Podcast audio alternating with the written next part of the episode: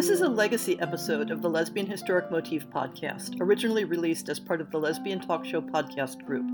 Some references may be obsolete.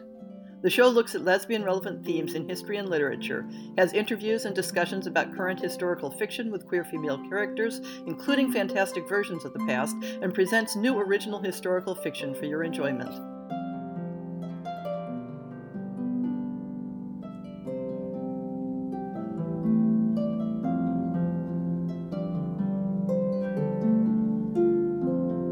Welcome to On the Shelf for December 2017. Usually, this podcast comes to you from my living room in California, but this time I've been out visiting my girlfriend Lauri in New York City.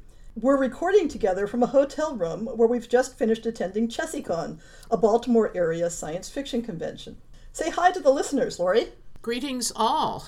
I've invited Lauri to choose this month's Ask Sappho question, and she picked a fun topic that we can discuss together. First, I'd like to talk about the call for submissions for the fiction segment of the podcast. I'd like to remind listeners that in January, this podcast will be open for fiction submissions for short stories with a pre 1900 historic setting.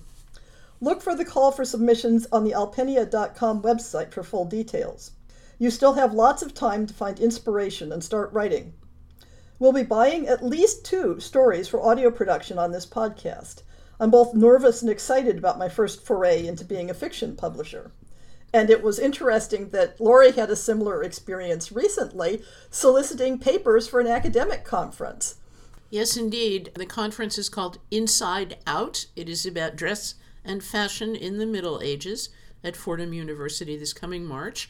And after we sent out the call for papers, I agonized for weeks we ultimately got an absolutely wonderful response, but it was kind of heart stopping for a while there before the first few came in and then the deluge followed. So I hope that will happen with your call for submissions, Heather. Yeah, I won't know until January when we open the floodgates and see if it's a actual flood or a trickle. Now, for the blog, we've been getting into some deep subjects. In November, the Lesbian Historic Motif Project blog presented an excerpt from a medieval English chronicle about a group of women showing up at a tournament in men's clothing and creating quite a stir. That was to tie in with October's essay on female knights in shining armor. I also slipped in an article on two women in 15th century England who were memorialized together in an unusual burial that portrayed them in the same way a married couple would have been portrayed. This ties in with the topic of this month's essay, coming up in a few weeks, where I'll be discussing grave memorials through the ages that jointly commemorated two unrelated women. While never a common practice, there are examples dating from classical Roman times onward. After that, the blog started wading into some very dense publications that involve a lot of analysis of historical theory. I find this sort of thing almost as fascinating as the history itself, though I'll quite understand if not all my readers do. The adventure started with Valerie Traub's book, Thinking Sex with the Early Moderns that explores the question of how we do research into sexual topics in history and what it means to know that a piece of historic evidence is sexual in nature. Following that, I've just started a collection of papers titled The Lesbian Pre Modern that examines the problems not only of researching lesbian like topics in history, but also of how those topics and questions are treated by various historical theories. What does it mean to study lesbian history? And how does approaching the topic through that lens affect what questions are asked and what sort of evidence is brought to light? This collection has 18 articles, which ordinarily would last for over four months at my usual rate of blogging. But I've decided to double up and finish in two months. So, first, I've covered the introductory articles that lay out the problems and define some of the terms, as well as briefly introducing the rest of the contents of the book. The December entries look at how lesbian history has been approached in the past and discusses questions of terminology and the problem of looking for identification with the past. Is it a benefit or a hazard for a historian to be passionately engaged with their topic of study? Just who is it that we're studying when we study lesbian history? And how does that differ from studying queer history? What categories of women have resonances with the concept of the lesbian, and how wide a net does it make sense to cast when developing a concept of lesbian history?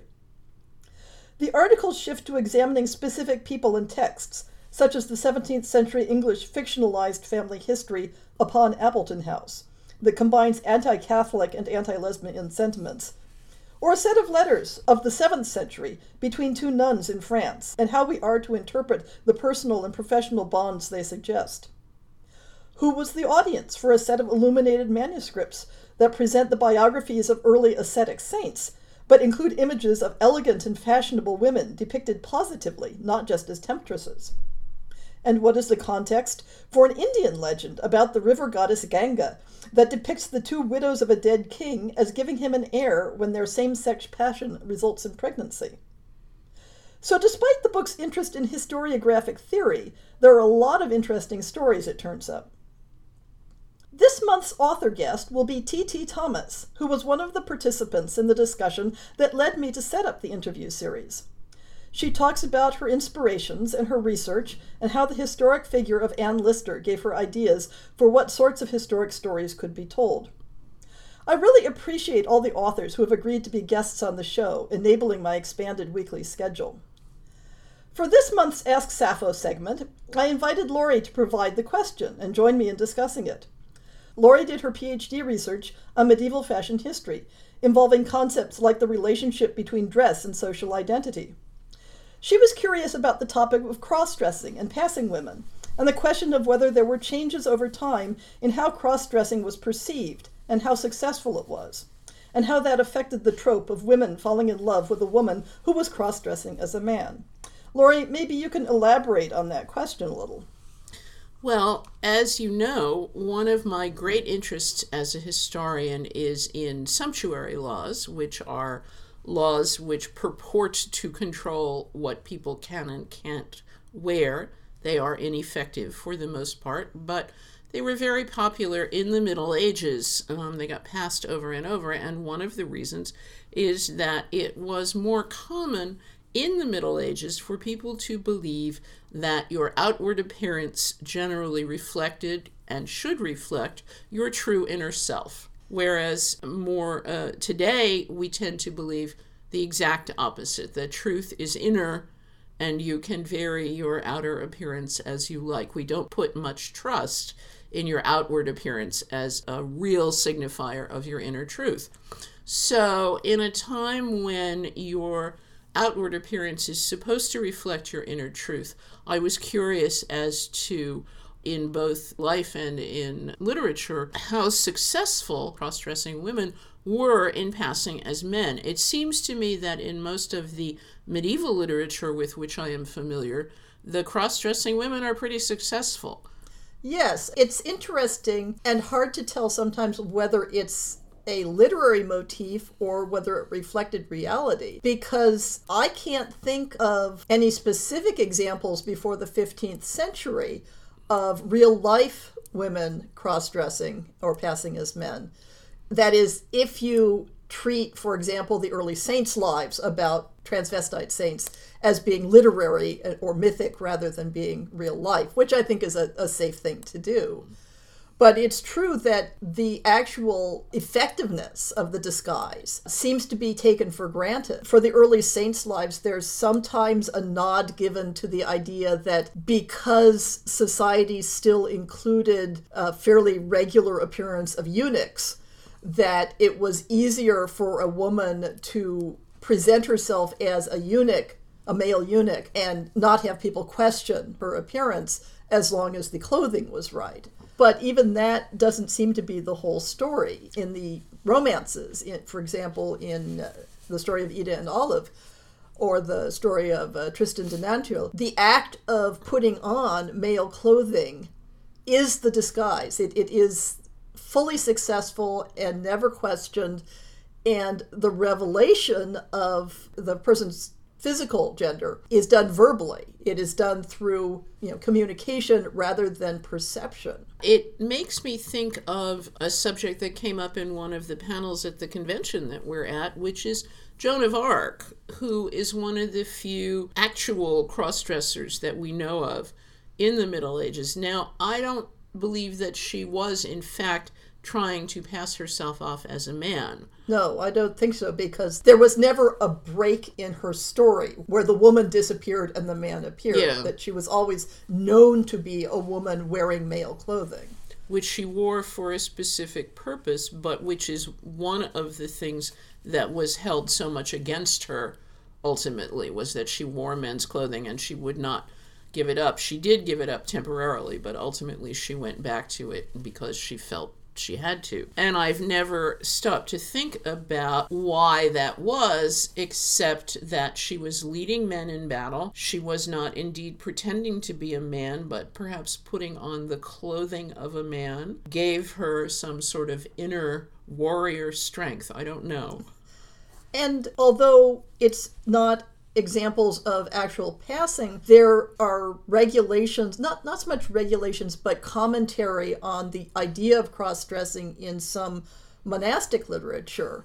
I believe uh, Hildegard of Bingen is one of the people who discussed situations in which it was okay for women to pass as men to preserve their chastity, for safety during travel but that there were other circumstances where it would be sinful because it was done for frivolous reasons. I don't know if she specifically addresses the issue of dressing as a man in order to gain male privilege. Uh, not that she would have put it that way. But in the romances, there's very definitely that transition of state that is the core of the sumptuary law question, where putting on the clothing not only gives the character a male place in society, but also gives her the abilities of a knight. When Ide puts on male clothing, she is now a competent male fighter in society with all of the attributes and experiences that she needs for that. And that's not a universal feature of cross dressing romances in the Romance of Silence, there's an episode where it explains, and she was trained in all of the skills she needed to know to be a knight. But there is a sense very often that to put on the clothes is to become a functional male in society. Do you see this changing over time as reflected in literature or as in individual cases that you know of in life where it becomes less clear that passing is automatically successful? Where it starts to show up is especially in the 16th century, possibly earlier, but there's not a lot of data to work with. The 16th century is when we start getting more examples of cross dressing in literature where it is treated more transgressively. The medieval romances, for a woman to put on the clothing of a man and become man socially, is to ennoble herself, to become a higher being, which you know, misogyny, hello, but that's how it is. Whereas, especially in drama of the 16th century and 17th century, now you have that motif alongside the motif of a woman cross dressing to pass as a man for deceptive purposes, to trick somebody. There are examples where the, the woman is passing as a man to seduce a woman who is a rival of hers for some other person's affections, or to trick somebody. And this comes along with a general 16th century anxiety, an increasing anxiety about gender boundaries and about people blurring gender boundaries, especially in dress. There are polemic tracts that talk about how horrible it is that women are wearing male fashions like doublets and tall hats and that men are wearing feminine fashions. I, I don't remember specific examples, but I think, you know, like laces and ribbons and things and that this becomes part of the public conversation about dress that oh my gosh the gender boundaries are becoming blurred. This is awful. We can't tell the girls from the boys. So i suspect that in that climate you had the possibility of people being given more scrutiny that a passing woman might be more likely to be discovered because somebody was looking more closely as opposed to assuming that the clothes make the man as it were of course, this is also a time when women were forbidden to appear on stage, at least in England.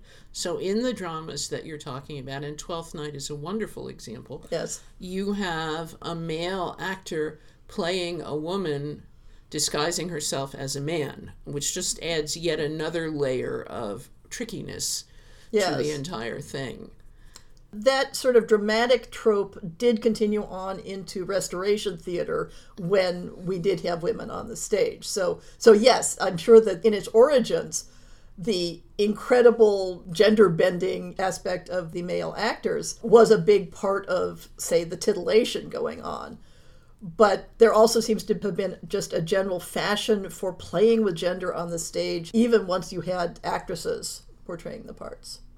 It interests me that and I don't have an answer to this question, but it's this is all kind of tied up together that there is a very specific point in the Middle Ages, in roughly around the 1330s, where clothing which has been relatively unisex for centuries, uh, 200 years at least, where you have both men and women wearing very similar long flowing ensembles with various layers which completely conceal the legs and are differentiated primarily by length more than anything else, the women's clothes being longer than the men's, are superseded very suddenly by very sharply gender differentiated clothing where the women are still wearing long flowing clothes and the men are suddenly wearing very short, very tight doublets that expose their legs, which are in tights so you can see them. And the gender difference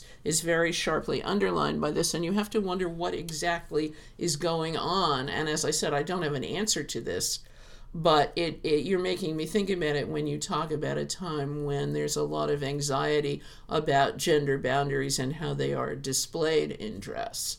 Yes and the simple fact is we don't have enough concrete examples of passing women in that era to know how it might have made a difference one of the fascinating types of evidence we do have from especially around the 16th 17th century and a lot of this data comes from the low countries because people have combed through all the legal records there to turn it up is that especially when mobility became much easier, and especially with the rise of the professional army, where you could reinvent yourself by joining the army and moving, going with the army somewhere else and never seeing anybody that knew you. And that this was a context where a number of women changed their clothes, you know, took on male clothing, joined the army, followed the army somewhere, and became men for all practical purposes. And very often it's clearly an economic decision Sometimes there are also romantic relationships with women involved. It is essentially impossible to distinguish whether these pe- people would have considered themselves to be women using this as a mechanism for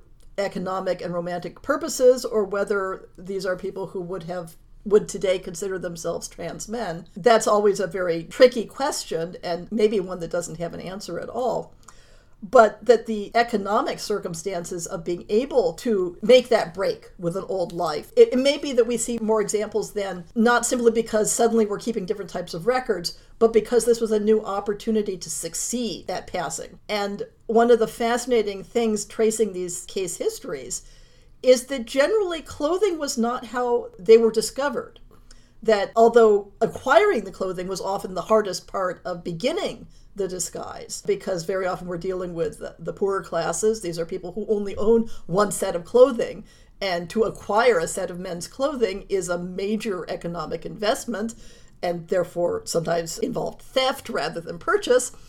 But that the defects in the clothing presentation were almost never the reason that they were uncovered, if they were uncovered, but rather it was encountering somebody who had known them before mm. they started passing. So running into somebody from back home who said, "Wait a minute, I recognize you. You're you're Marie, not Jans." And that this, in, for in some cases, this happened to a woman, you know, several times. Uh, she would be discovered. She would say, "Oh, mea culpa," you know, I will never do it again. She'd be exiled from her city as a punishment. And then she'd get in financial difficulty and put on men's clothing again, join the army again, and, and start it all over again. But there still seemed to be a practical application of clothes make the man. That to wear men's clothing was sufficient disguise, and that there was not sufficient physical distinction in the abilities, the physical abilities of different genders, that that would be a giveaway. That's an interesting thought because I would say that that is not the case any longer, wouldn't you? Whether it's because women have been trained to not use all their strength or not show all their abilities, but it's hard to imagine men and women having, in the broad spectrum, having equal physical abilities. Well, one thing that is pointed out in some of the literature on this is that because of the visual presentation, that women would often pass themselves off as an adolescent boy, even well into, say, their, their 20s. And that therefore the physical abilities mm. of a woman in her 20s were comparable enough to what was expected of, say, a 15 year old boy, that this would you know, not be a giveaway. But also, these are working class women. They've been farm wives, they've been laundresses, they've been whatever, and they've been doing hard physical labor. And so, in terms of strength and, and stamina, that that was not a clear distinction between the genders. That's very interesting. Do you see a difference across time in literature in terms of how cross dressing women are presented or received or discovered? Definitely, as time goes on, beginning, as I say, in the 16th century, and increasingly so as time goes on, the literary cross dressing woman is no longer a positive figure. That it is no longer, she's becoming this more noble person by becoming male, but that she is a deceptive figure, she is often a predatory figure, and that the positive implications start falling away and that more and more that the the, the cross-dressing woman in literature is seen negatively. I'm thinking about and I would have to look up the name. There was a 20th century jazz musician who, if I remember correctly, is it Billy Tipton? Maybe I think you are correct. Who was not revealed until after he died to have actually been um, a cross-dressing woman. Or, or at least physiologically least female. Physiologically female yes. Living as a man dressing and mm-hmm. living as a man. I think he was married to a woman. Yes. Um, and pulled this off quite successfully.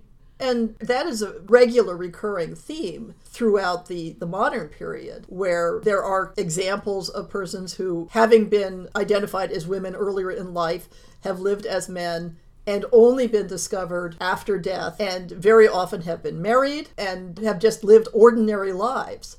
That seems to have always been an option as long as you were able to leave behind anyone who knew you. Mm. And that was always the tricky part. It, today, in modern society, you know, we don't think anything of, oh, I'll just move across the country and shed all of my former acquaintances and reinvent myself.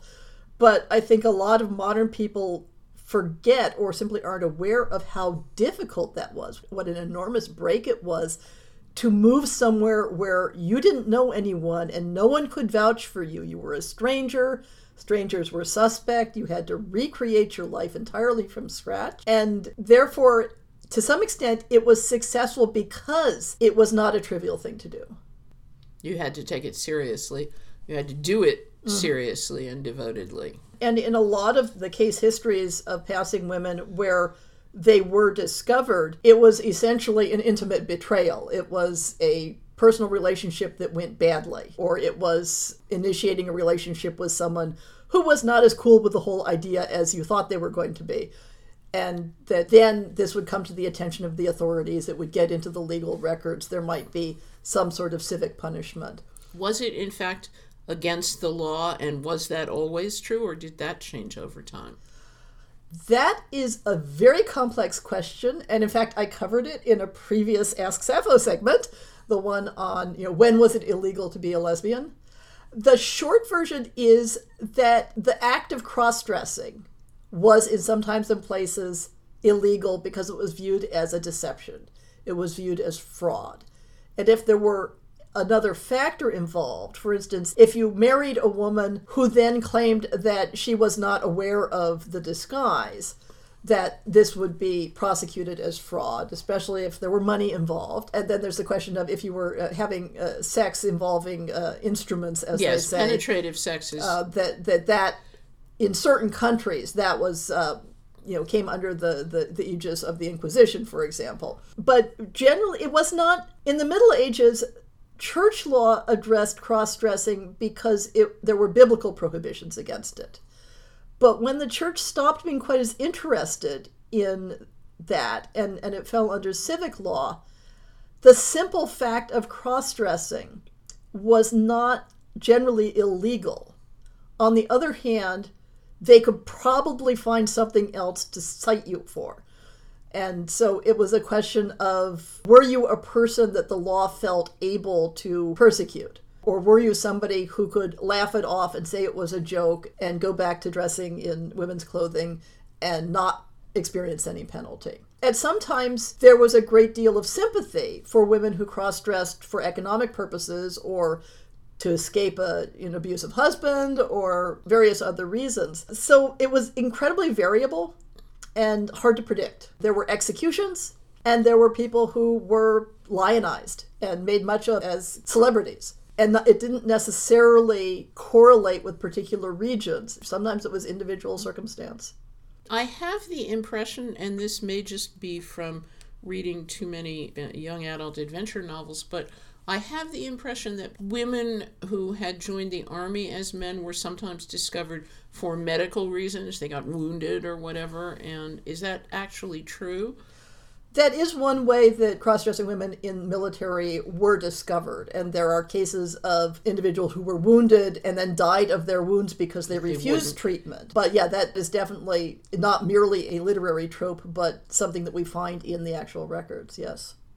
So this has been a fascinating discussion. I'm really glad to get the input from the clothing history side. That really adds to the analysis here. Thank you, Lauri.